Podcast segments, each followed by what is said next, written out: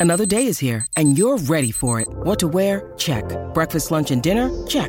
Planning for what's next and how to save for it? That's where Bank of America can help. For your financial to-dos, Bank of America has experts ready to help get you closer to your goals. Get started at one of our local financial centers or 24-7 in our mobile banking app. Find a location near you at bankofamerica.com slash talk to us. What would you like the power to do? Mobile banking requires downloading the app and is only available for select devices. Message and data rates may apply. Bank of America and a member FDIC. When you need mealtime inspiration, it's worth shopping Kroger, where you'll find over 30,000 mouthwatering choices that excite your inner foodie. And no matter what tasty choice you make, you'll enjoy our everyday low prices, plus extra ways to save, like digital coupons worth over $600 each week. You can also save up to $1 off per gallon at the pump with fuel points. More savings and more inspiring flavors make shopping Kroger worth it every time. Kroger, fresh for everyone. Fuel restrictions apply. We brought you damn good beer, and now we're delivering to you damn good beef. Hassell Cattle Company is the absolute best source for farm to table Wagyu beef in the country. Hassell Cattle Company is a fourth generation cattle farm out of Texas. They ship all over the beautiful USA and straight to your door. They call their beef the blue collar Wagyu. Why? Because it's the best damn Wagyu that every man or woman can afford. Hassell Cattle Company offers Wagyu smoked sausage, New York strip, beef bacon, Wagyu Frank, two jerky flavors, original and sweet and spicy, and their hamburger even won the Food Network's Northeast Burger Jam. Not only do we love their beef, the country loves their beef. Everybody wants to get in on this. These guys take their registered bulls and breed them with Angus cows, giving you that very high prime product that is grown with zero antibiotics or hormones. So head to hassellcattlecompany.com, that's H A S S E L L cattlecompany.com, and use promo code DNVR10 for 10% off your order. Plus, any orders over $200 get you free shipping. Again, use code DNVR10. Check them out today, and we promise you will not be disappointed.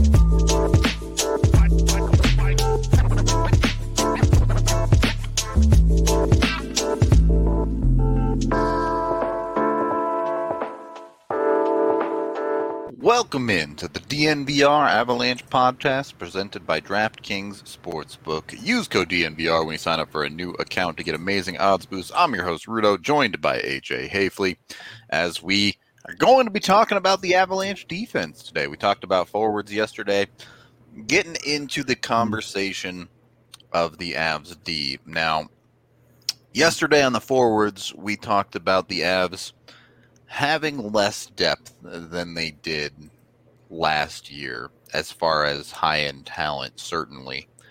Um, this year on the defense,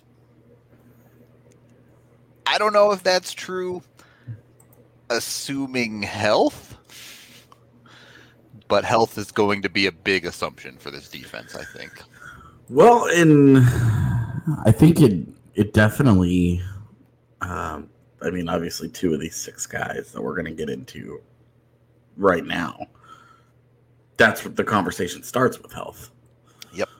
But I think that where the Avs are totally fine uh, is that they're big three here: Devon Toews, Cale Makar, Sam Girard. Yep, those are locked in, and you're very happy with.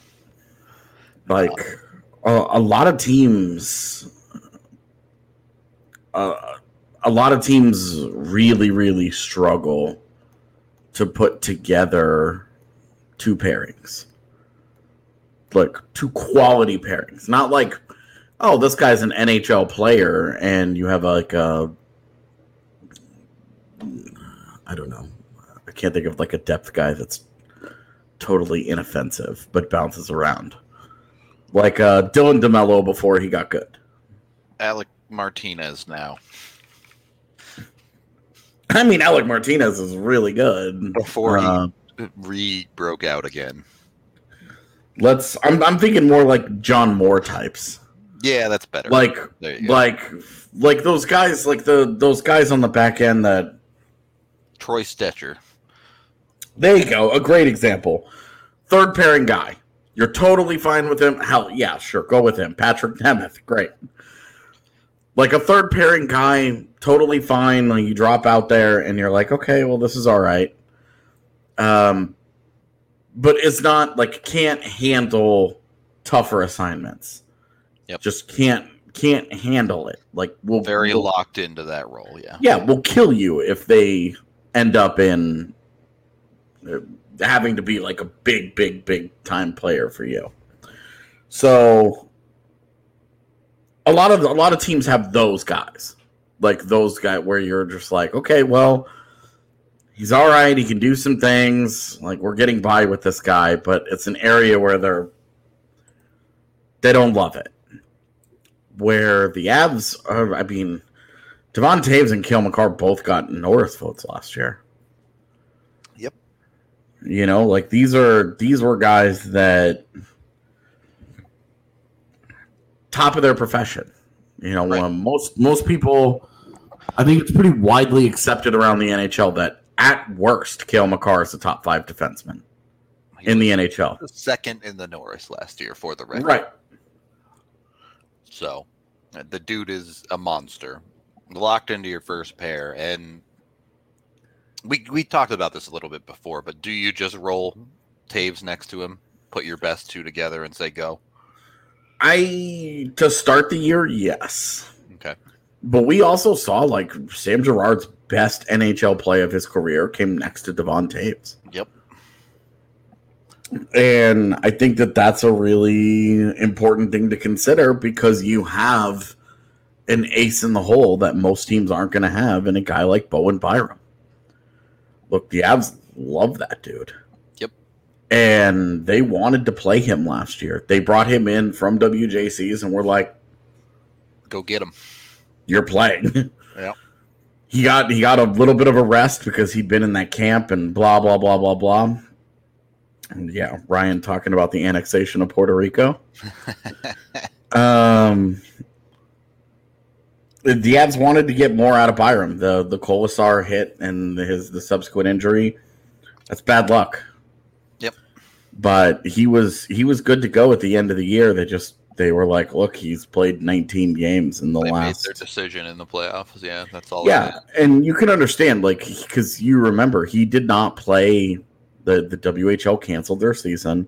Yep. He didn't play any games in the bubble. Um, he played in WJCs And then 19 NHL games. and then 19 NHL games, and that's the only hockey he played in about 14, 15 months. Yep. And that was that was the driving factor in them not putting him in the lineup against Vegas. Well, we all disagreed. I think it's fair to say Rudo and I were not on that page. Definitely not. Saw where they were coming from, understood like the logic behind it, just disagreed with the decision. And given how it went, and given, you know, Nemeth's m- misfit, it was easy to think that Byram would have at least, not given you a worse performance. How yeah, but can't go back and change time. You can only look forward, and I guess that is the big question. All right, I, again, I want to start this by in a world where we assume everyone is healthy on opening night. Is Byram on the bottom pair? Well, I guess that that that goes back to where the the the conversation we are just Right. having. Of, If of- if Toews is next to the Makar, then yeah, By- Byram's on the bottom. you you have Byram with Ger- not with Girard rather, if but you have Toews and Girard together, then maybe Byram is next to Makar. just run him with Makar and let uh, let the big sticks do the talking. Yeah, pretty much. And then and then you have a third pairing made of glass. EJ and Murray there. Yeah. Yeah, and you got Ryan Murray and Erik Johnson next to each other, and you're just hoping for the best on every shift. Because if that's not the case, then Ryan Murray is where? EJ is where? Is it Girard and EJ and then Byram and Murray? Or That would be them? that'd be Yeah. fine. Um, that would be a fine third pairing. Uh, Go and find me a third pairing outside of Tampa Bay that you with like Yeah. that you like more than Bo Byram and Ryan Murray. I don't think you'd find one, probably. It's So and and that's we've had this conversation all offseason, especially since the Murray signing. The Avs are a very likely a top three D in the league as far as their Mhm. top six. yeah, Um, so it, that's and, and that's going to be the interesting thing, right? Like we've seen some of EJ and Girard before. That's a pairing that the Avalanche have. They know more or less what to expect out of that pairing. They know what they're going to get to a certain extent. yeah, they've at least had eyes on it. compared to yes they've seen 19 games of byram but that's not very much and they've seen no games of murray in their systems so Yeah. The the question is do they feel a little bit more comfortable putting byram with ej who is also super veteran been with the team forever? Uh, almost the uh the team dad as far as the defense is concerned right? He wears the a on the defense when he's healthy. He's he's kind of the leader of that unit. Very much team dad. yeah. Uh, um, I guess unit dad. yeah sure. At I mean, he's thirty. He's thirty three, and the next oldest guy. Um, Toews- 29 i think but Yep, Toews and Murray are both 27 right now. MacDermid is 27 right now. MacDonald is the oldest other guy at 28. and then you have of the, so of the dudes that are starting you have Makar and Girard at 22 or is Girard 23 now um, Uh, he's 23 now, and then Byram at 20. Yeah. So the good ten year difference to EJ for Girard and more for Makar and Byram. Yeah. Little bit little bit of a gap there. But but again, like that's the curious thing, because you can one hundred percent see the Avs wanting to put Byram with EJ and EJ kinda mentor him a little bit, I guess. Yeah, I mean, it's your classic young guy, veteran guy. Yeah. Uh, and then on a third pairing, you're also, you know, that's not going to be a third pairing that plays like a third pairing. Definitely. It's not going to be sitting around. It's not going to be sitting around playing 16 minutes. Murray and Byram, if that if that's a pairing, Even that. that I even more so that I think I would say it is going the offensive direction.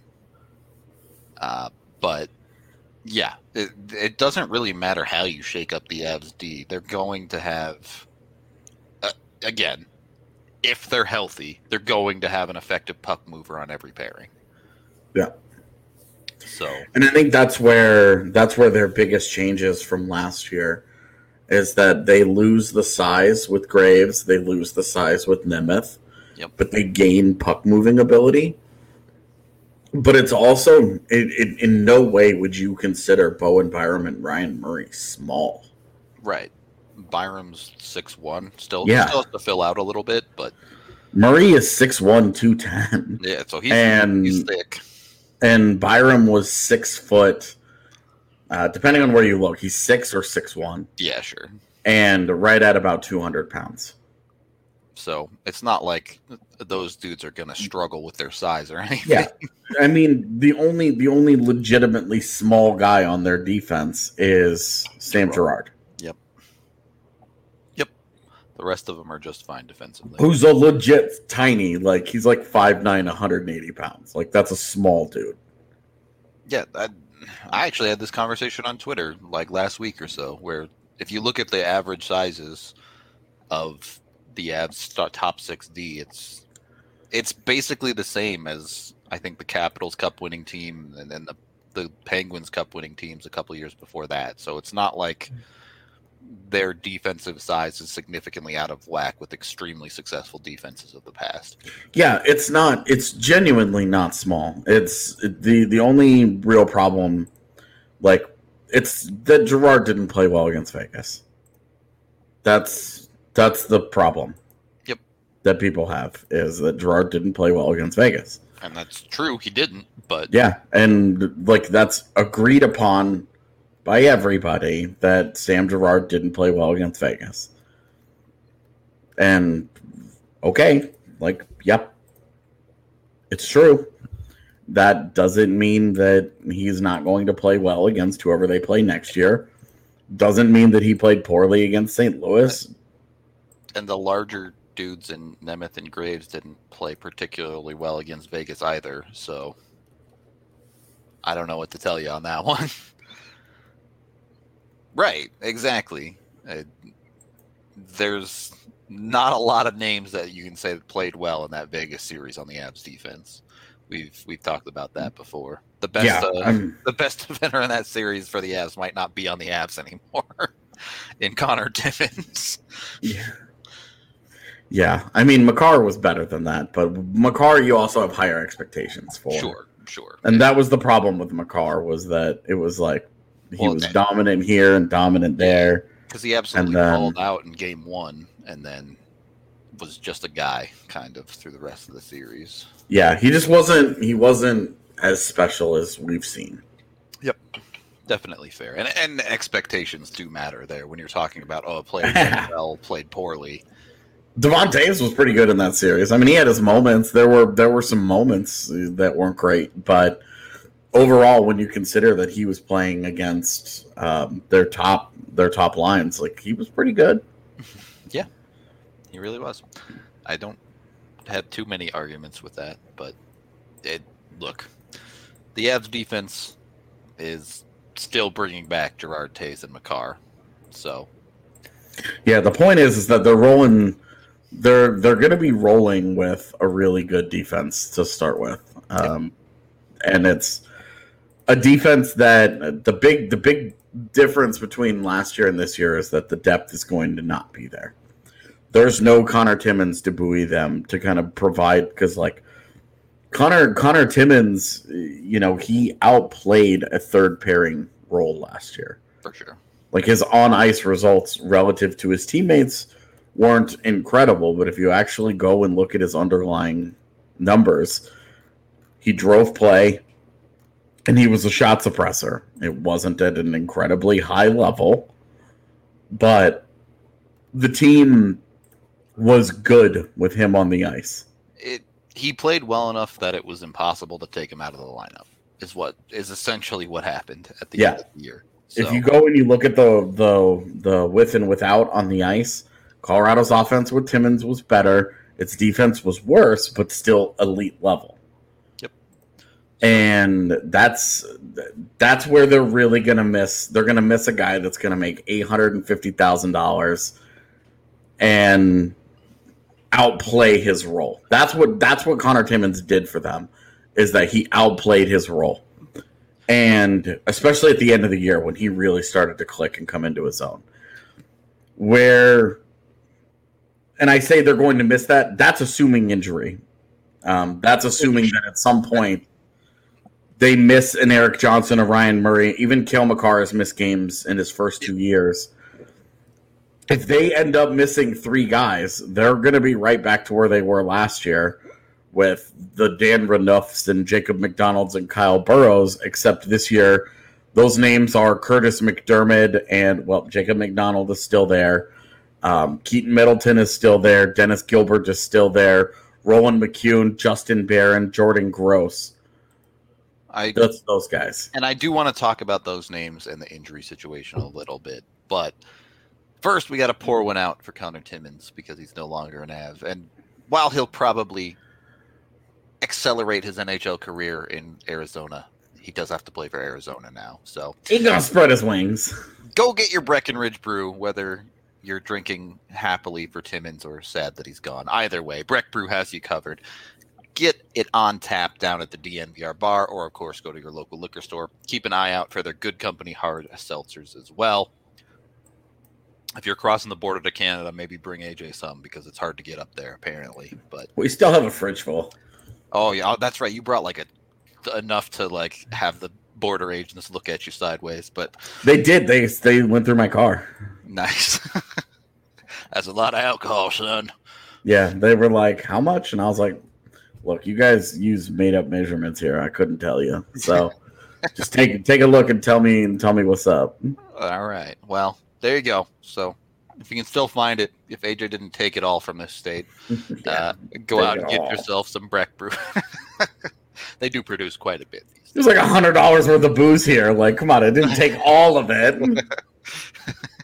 I don't know. For a little while there, the the hard seltzers were hard to find. They were they were they were still hard to find. Um, Yeah. I had to do a little bit of work to get those. All right. So if you see them, get them because they go pretty quick. Also brought to you by DraftKings Sportsbook, the number one rated sportsbook app out there. They're doing a bet right now.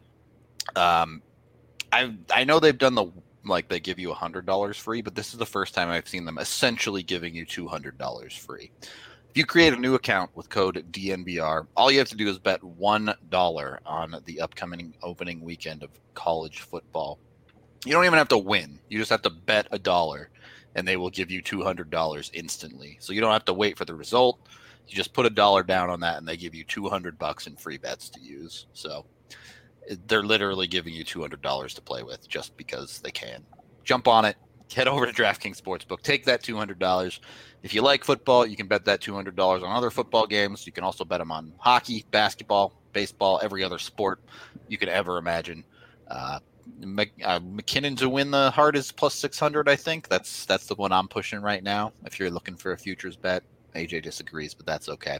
You can uh, you can do a whole bunch of other things as well. I know a lot of DNVR crew last year made some good money putting uh, putting money on Jokic for Jokic Jokic for the MVP. I can speak, I promise. Uh, so that could be a good one for the futures as well. You you make it work one way or another. Take that 200 from DraftKings Sportsbook. Again, remember you have to use the DNVR code when you sign up. Let them know we sent you over there. Must be 21 or older. Colorado only. Other terms, restrictions, and conditions apply. See DraftKings.com slash sportsbook for details. If you have a gambling problem, call 1-800-522-4700. Second period of the DNVR Avalanche podcast presented by DraftKings Sportsbook. Getting in to these defensemen. First of all, AJ, where do you stand? Do you expect Eric Johnson to be ready for opening night?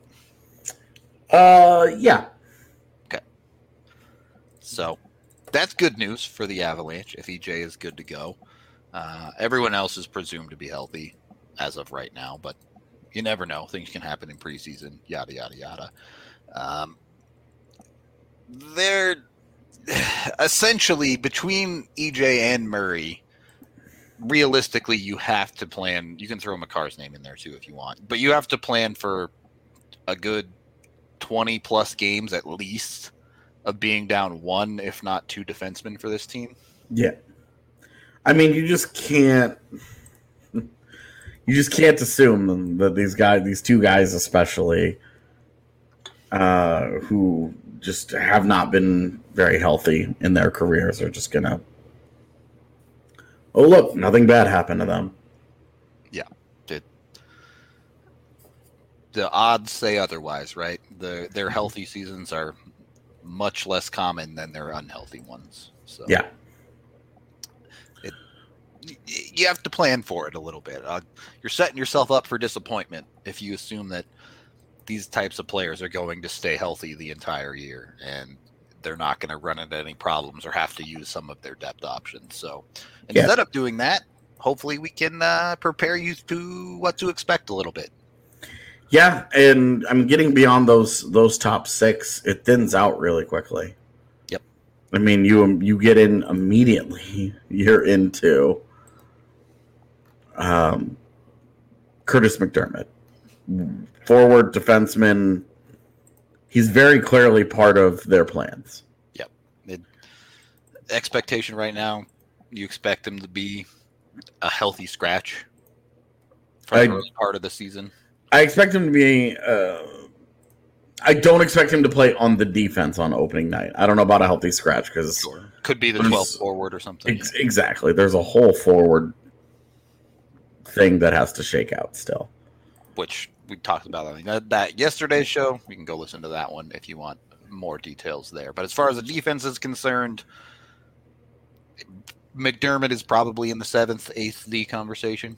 I would assume he's in the seventh D conversation. If they were that happy with Jacob MacDonald, I don't think that they would have prioritized going out and getting a guy like MacDermid. I mean, um, who, when they went and got him, like Timmins was still on the roster, and so it was like the conversation was a lot more him at forward. And then without Timmins, that puts a bigger spotlight on MacDermid back as a defenseman. Where we've look, we've talked about it. He's been a bad NHL player. It, he's he's produced only poor on ice results. Right. Very very poor on ice results.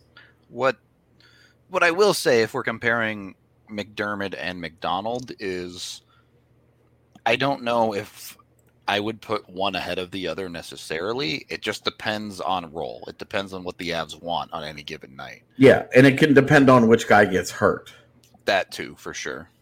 If you see EJ go down as, you know, a six foot four, 230 pound dude, you might be a little more inclined to throw right? MacDermid in as, as the bigger body. Yeah. Yeah.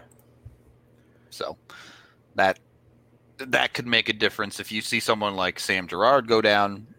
Maybe you look toward MacDonald for a little bit more puck movement there. Yeah. So it, it's going to depend on the situation a little bit. Who gets what opportunities on the defense? Certainly, those seven, eight types is is, is that your order? First of all, let's go there. Is MacDermid seven, MacDonald eight for you right now, or is the eight yes. spot kind of open in training camp? No, I think I think MacDonald um, I think what MacDonald did last year was worthy of not necessarily having to fight for it, but at the start of the year, I think it's it's fair to say that that should be his gig. Someone would have to take that job away from him, kind of. Yeah, like Jordan Gross would have to have the week of his life or something yeah, to, right, right. to to outplay what they got from Jacob MacDonald last year, which was his on ice results were to be to be frank, they were insane. Mm-hmm. They were completely absurd. I I remember multiple analytics guys tweeting out during the year, like, "Who the hell is this, and why is he showing up in the at the top of all of my models? What's going on here?" Um, his on ice results were just that crazy. They they were downright dominant. Now, when you watched him play, you didn't get a dominant player you got a very chaotic, un- unpredictable, uh, unreliable defender that you know just kind of depending on how you feel about certain things you know he was either you he was either your guy or not. And i i attached myself to him because it was just chaotic fun. You don't normally see nhl teams go with guys that play you know the kind of the unpredictable i'm just gonna i'm gonna pinch it every chance. I'm gonna shoot every every time that the puck touches my stick. You don't see nhl teams stick with defenders like that for like 30 games. It's yeah. just not a thing it's just not a thing that happens. If one thing we know about the nhl is coaches tend to hate roller coaster defensemen Yeah, but and and MacDonald and we saw like Jared Bednar lost that trust with MacDonald as the year went on, and Nolan Pratt as well, uh, because he he just his ice time just kept getting chopped down, chopped down, chopped down, yep. more and more and more as the year went on, and then you know by the by, by the end he just wasn't he just wasn't playing very much. Yeah, that that uh, again, part of that was Conor Timmins coming into the lineup and straight up taking a job. But yeah, like Conor Timmins showed up at the end of the very end of the year, played the absolute best he ever has in the NHL, and it was like, okay, well, this is what we've waited the last two years for, so we're rolling with this. Yeah, for sure. Um, uh, I before we get even deeper into the organization, I did want to look at special teams a little bit with that defensive unit. Power play is pretty pretty straightforward. You're still expecting Makar to be top unit and probably the Toews Girard pairing to be the second unit. Um, but the penalty kill, they have some choices. You're expecting EJ to play there for sure. Uh, you can probably expect Murray to play there as well. Yeah, I would absolutely expect Ryan Murray to play there. Yes. And then after that, you have some options. You probably put Toews on there. Uh, where do you go after that? Do you give Byram the crack at it? I know he had good numbers in super limited time last year. I I would because if he's going to be a guy that excels in that role, yes. You want to know that and then you want to start you want to start getting him in that role yeah. early in the year and then let him grow into it more as as time goes on. I absolutely want to see Bo Byram on that PK unit because he's he should and he frankly he shouldn't get PK or uh, power play time. Right. Just with the group that they have right now, he shouldn't he shouldn't be getting it off the hop. If if they wanted to slot him there instead of Toews, that would be fine. But other than other than that, they should really be looking at at Byram as more of um, a, a tertiary power play option for them, and then they should definitely try and see. You know, EJ and Murray should get top billing, but after that, they should see what they have in Bo Byram as a PK guy. He has he's he's he PK'd at WJCs for Canada. He PK'd at uh, he PK'd in the WHL. Like he has PK'd. Yep. It's part of part of his appeal as a as a prospect was oh hey this guy can do everything. He can give everything. Uh, he can play in all situations, and I think that the, this is a them being as deep as they are at that position gives them the ability to to do this. Yeah, I I think they should as well. Um, your other options in the top six would be Makar and Gerard. You're not going to waste minutes of Makar's minutes playing him on the PK, and then Gerard. A conversation you can have. But. Girard, Girard. To, to be honest with you, Gerard has produced really, really good results yeah. as a PK guy. and, PK, right? and it's been limited, but his on ice results have been fantastic. And it's just it would be unorthodox for a coach to commit to a small, not physical player on a on a PK. It's just not something that they do. Yep. Which brings me to my next point. You would fully expect them to use MacDermid on the PK if he's in the lineup. Oh yeah, yeah. If he's not, if he's not PKing for you, uh, then you have a it's very legitimate lineup. Yeah, a very legitimate like, what the hell's this guy doing here in the first place? What's he for? Yep. What does he do? What's being accomplished here? Just kind of the the way that conversation shakes out. I will say his on ice result. I mean, this is just a continuation, but his uh, results as a PKer have been horrific. Yeah, they're look. The reality of the MacDermid situation is the Avalanche have made an active decision to either have reason to believe those numbers are not accurate for whatever reason, or they just yeah. straight up chose to ignore them or whatever. Yeah. Yeah. They that is straight up they they waited for the analytics guys to go to lunch and to make pounced. that phone call. Yeah. yep. yep. So they and they pounced. They were like, "All right, the the nerds can't tell us not to. Let's do this." yeah. So that's that conversation. MacDonald, would you play him on the PK if he's in?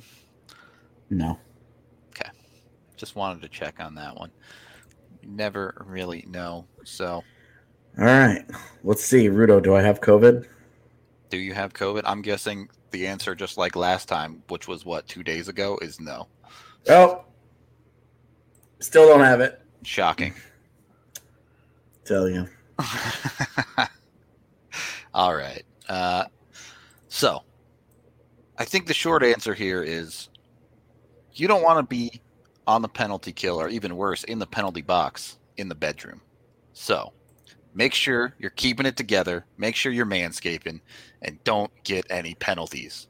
In make sure your PP is looking clean, fellas. Boom. AJ coming in hot. Use code DNVR to get 20% off at manscaped.com. Get the perfect package 4.0. You'll get free shipping as well. Use the lawnmower 4.0 to clean up that PP, as AJ put it, and get all of their other products as well. Not only below the belt, they can take care of you all over the place. Face shavers, breath mints, shave mats, all sorts of awesome stuff that you can get. Uh, check them out today, manscaped.com. And then head on over to Strava Craft Coffee, get your CBD infused coffee, and get 25% off over there when you use code DNVR25 for your first purchase. You can also get the cold brew down at the DNVR bar.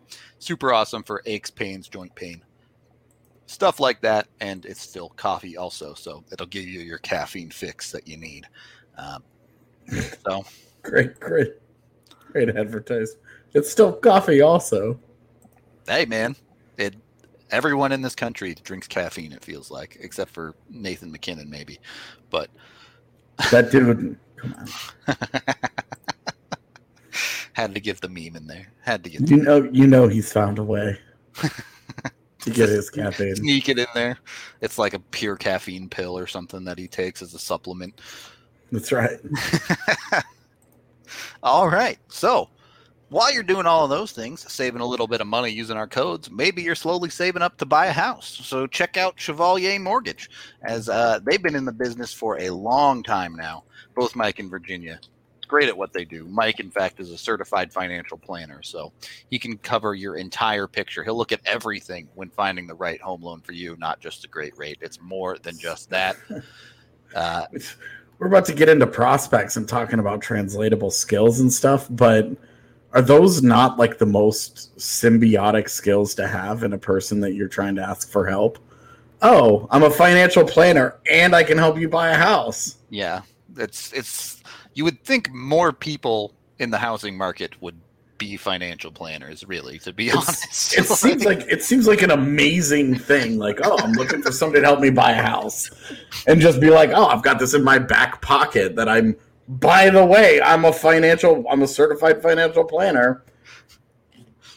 So Yahtzee. Yeah, we'll we'll work out it work it out down to the dollar for you, basically.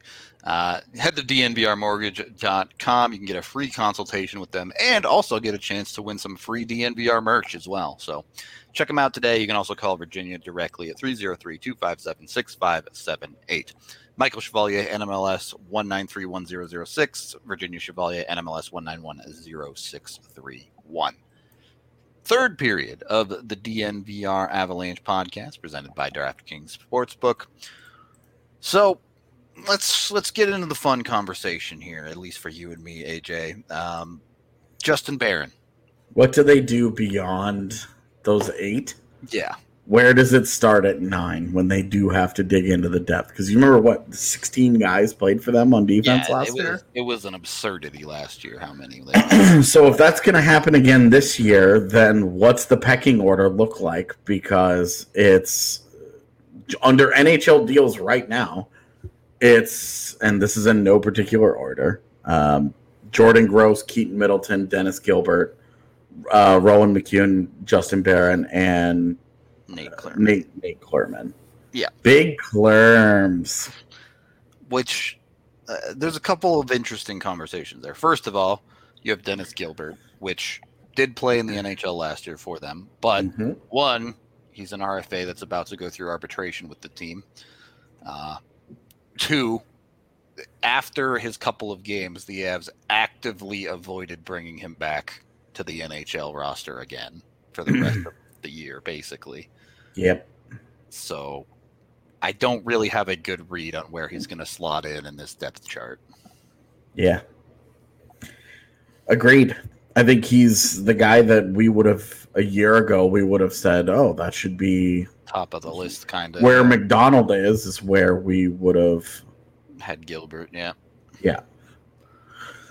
yeah, I think And then and then the year that they they each had, it's you're kind of like, oh, all right, now what? And you know, Jordan Jordan Gross, we don't know. Um, and he's the only guy on the AHL team on an NHL deal under six foot. Yep. Every single other guy, MacDonald is six foot two hundred. Every other guy is at least six foot one on their on their AHL defense. Yeah. It's So like they're building two dude. totally different defenses. The NHL one is all about speed and skill, and the AHL one definitely leans into size quite a bit more. Starts with size and then goes like, okay, well, let's put some pieces together here. Yep. Beyond that, um, and then I think if we start talking about that ninth guy, I mean, guys with some NHL games, you know, Jordan Gross, Dennis Gilbert, Keaton Middleton, those are the guys. McKeown has a few. Um, yeah. he's got what, like ten games. Yeah. Yeah, ten.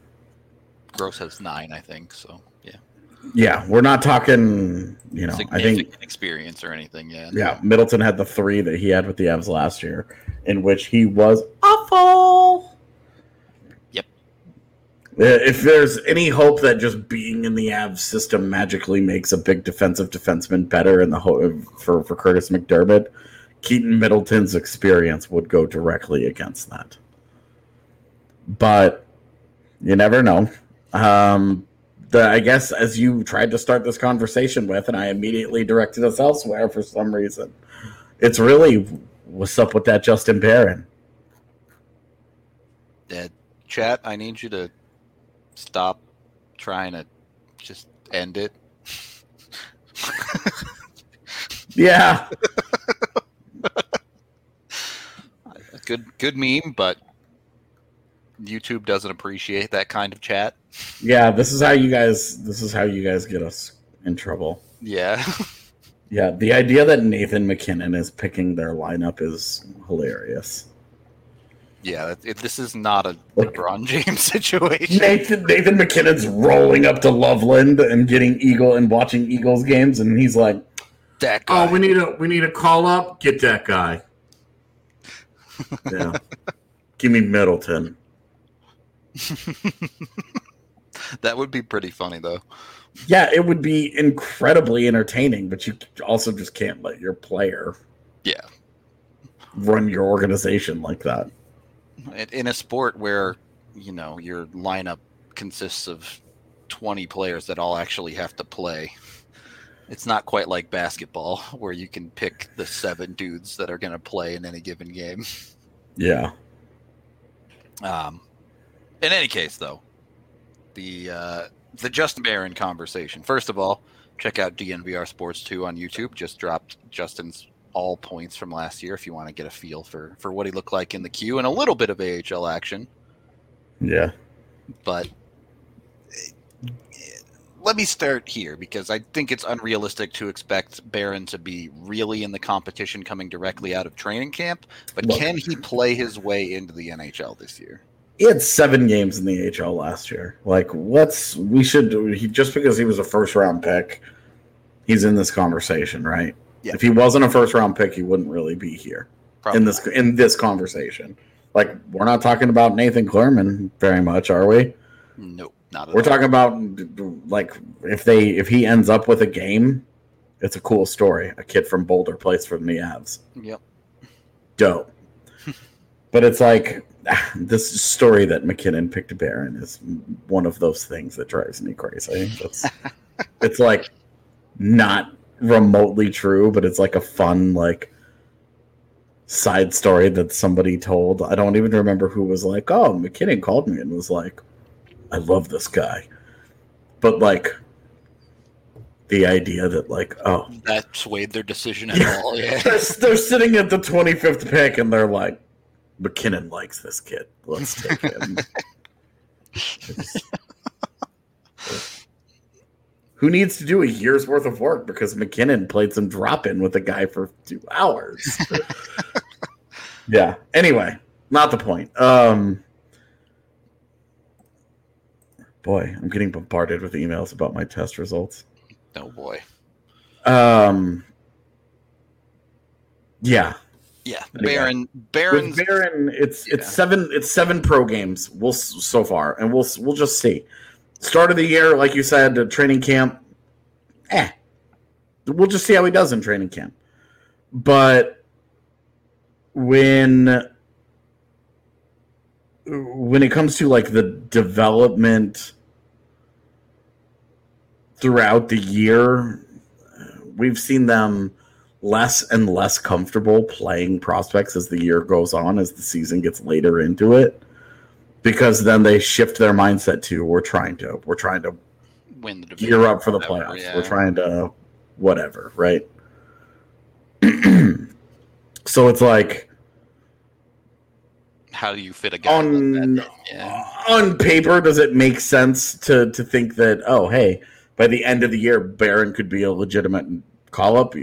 Yes, but I think it would take Barron having a great year, not a decent year, a great year Yep. in the AHL for that to be that kind of conversation. Otherwise, and and like you remember, this is his D plus two Correct. there's you know and he's played he had shortened he had a shortened draft year and a shortened d plus one. So there's a lot of development time that Barron has missed out on not as much as kids in say not as much as like a bocage uh, or ohl kids um, but he's still missed out on what a no, like some normal development time Yep. it's going to be really important just to let him do what he does in the AHL. His play can dictate how fast they move him.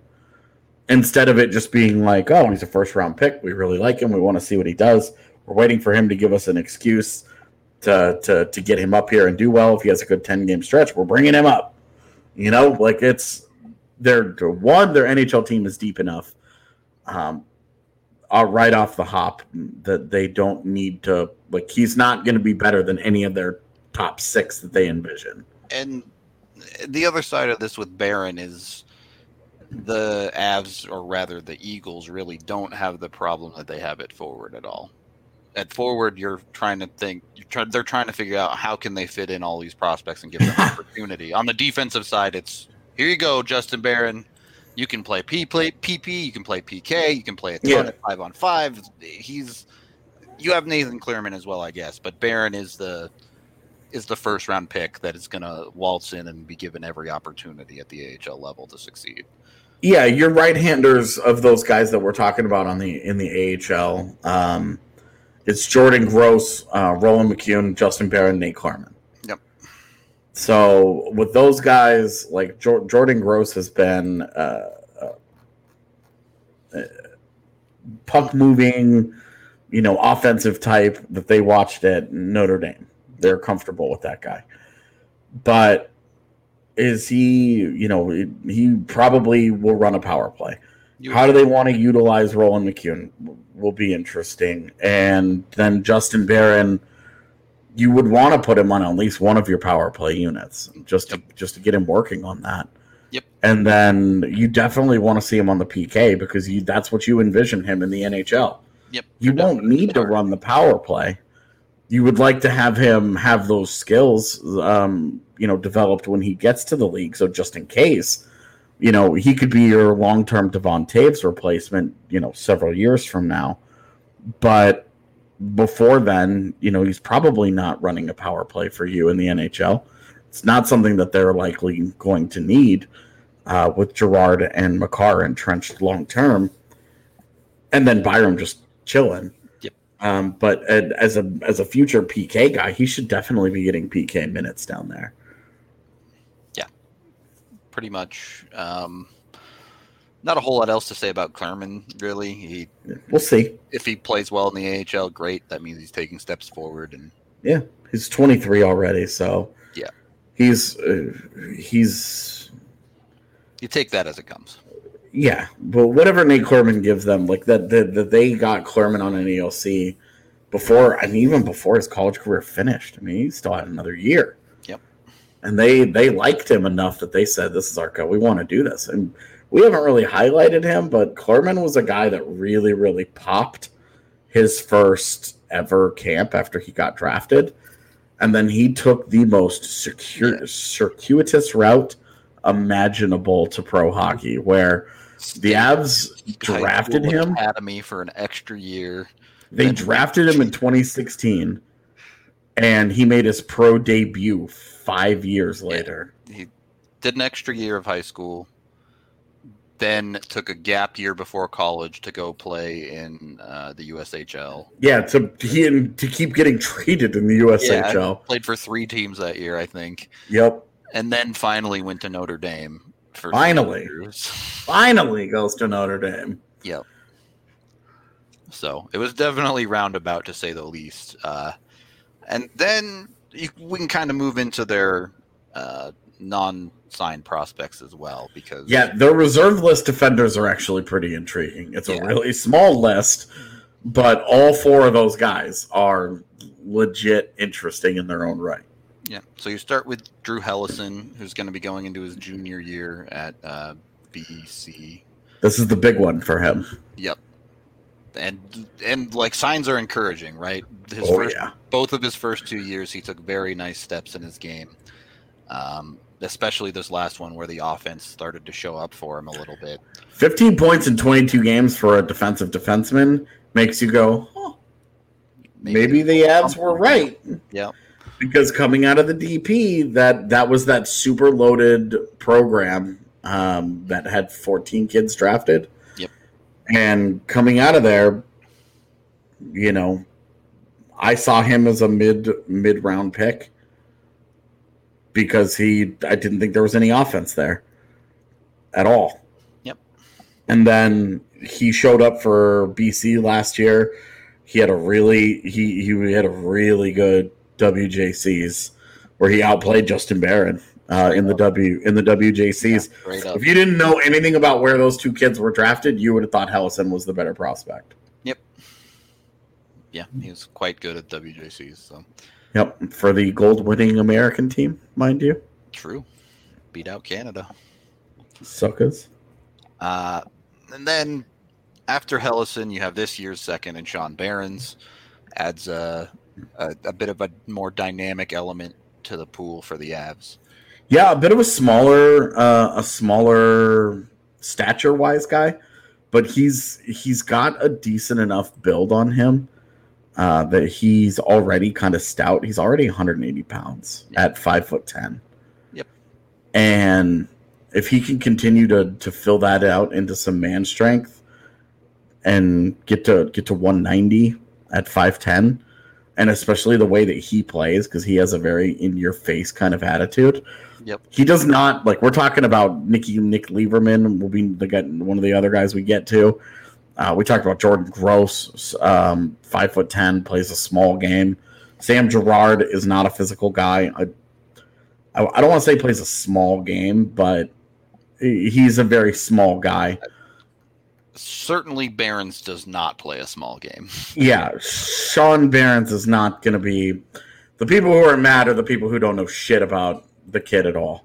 Yeah. he's a he's a he's a really aggressive, uh, in your face defender, and I think I think his puck moving uh, ability is actually overrated by people because they see his stature and they just assume that like oh he's he's small so he skates well and he moves a puck well. That's how it works I mean, he does, but skate it's well, not. but- He does skate well, but he's not the most natural of puck movers. Um, but he's he's a much better defender than he gets credit for. So he really brings kind of an interesting dynamic to that to their prospect pool.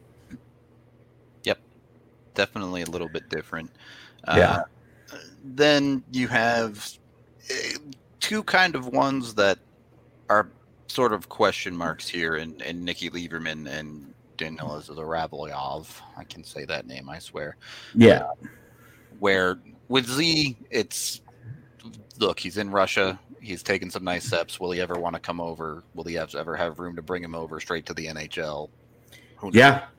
Um, the thing with Danila Zhuravlyov is that NHL people really like him. Mhm. I know a couple of people that think he could step into the NHL lineup now. Not necessarily on Colorado's defense. Yeah. But on some of the But- teams in the league. Yeah, there are some teams around the league that that, that he could probably slot in for.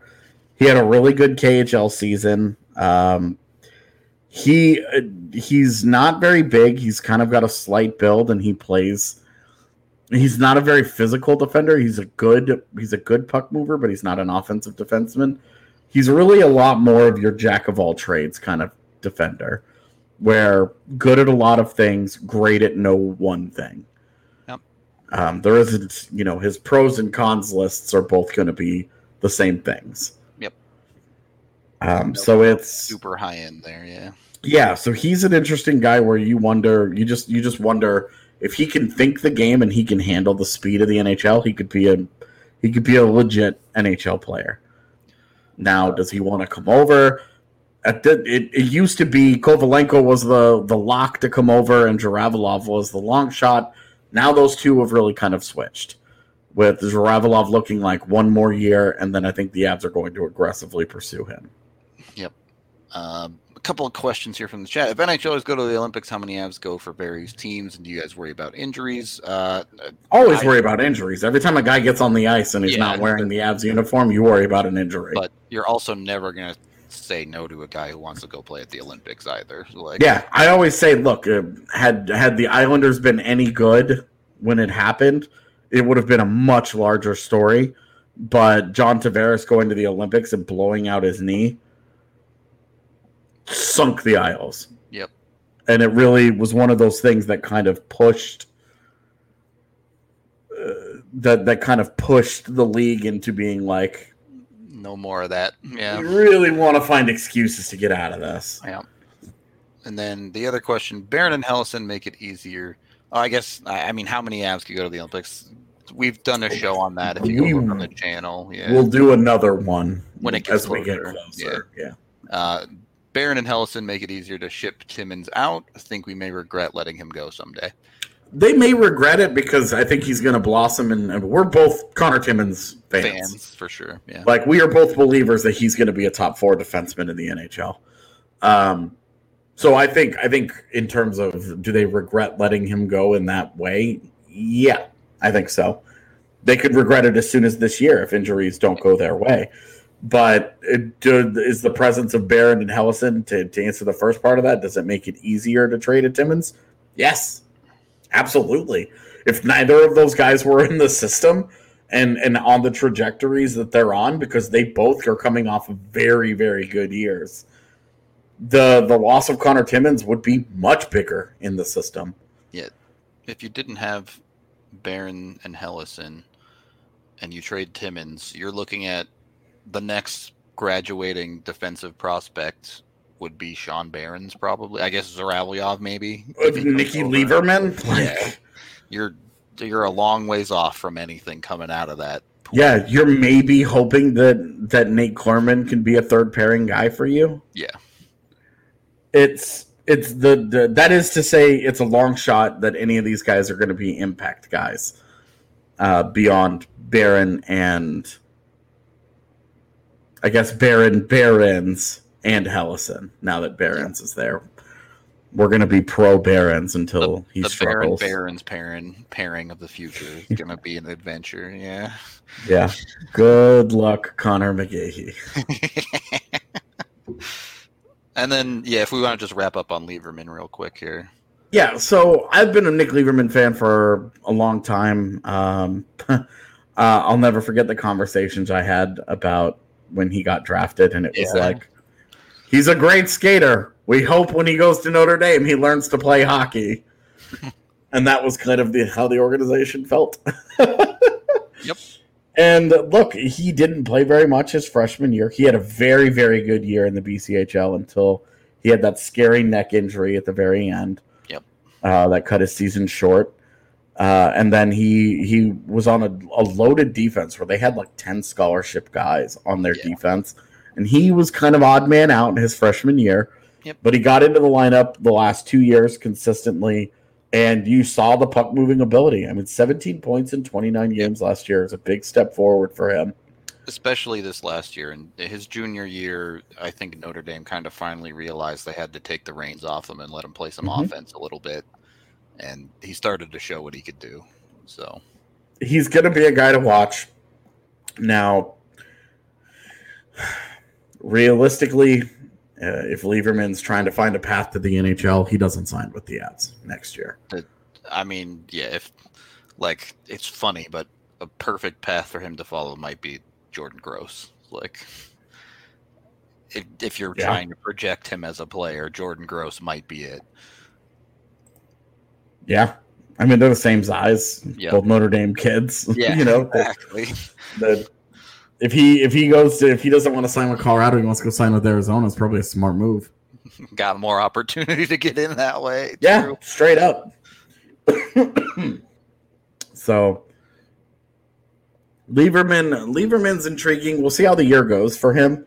Um, I would be I would I would have an ELC earmarked for him temporarily, but we'll see how the year goes, and then uh, him being a senior, he has a say in this one. And so if he Yep, if he looks at the he Avs goes off, organization yeah. and he's like, okay, you've got three guys in the NHL who are 23 and younger. You've got Justin Barron as a 20 year old going to be pushing for that thing. He's 19 right now, but in a year from now, Uh, you know, 20 year old Justin Barron pushing for that defense. Helleson and There's four of your Fleming, six guys. I'm not afraid of competition, but I also did just get a degree from Notre Dame. So Not you know, I'm not a moron here. Uh, you know, I think it would be it would be a tough sell for the Avs to get him on an ELC, Yep, I agree. unless he's just like, hey. I want to. I want to play pro hockey. and I'm. I'm. I'm not taking the chance that other teams won't give me this, Yep. because the downside is you got to wait till August. Teams have to be holding out contracts for you the entire offseason. And if the Avs and the Avs might be offering an ELC in Right March, now, Yeah. but if they're not offering, but they may not offer one in, in August if they have, you know, if, if they have the, uh, if they go through their entire off season and they sign all the guys and blah, blah, blah, blah, blah, they may not be comfortable doing it anymore. So it would be, be ballsy for a kid for a seventh round pick to turn down an ELC, but it also looking at the Avs organization, it might be like, what are you gonna do? Yeah. You just live with that decision when it gets gets made, basically. So Yep. that pretty much sums it up, I think. So be sure to like and subscribe to the video here on YouTube. That helps us out a bunch. Thank you, everyone, for watching, listening, consuming uh, the show. We appreciate all of y'all a ton. Uh, we'll be back tomorrow talking about the goalie depth of the Avs and then probably round up the show taking a look at all of the prospects in the system, most likely. Tomorrow gonna be a short show. Yeah, tomorrow's will not be a long one, but you know, people still like their goalie talk, so we'll do our best. Uh, looking forward to it. Hope to see you guys there. Until then, we'll talk to you all next time.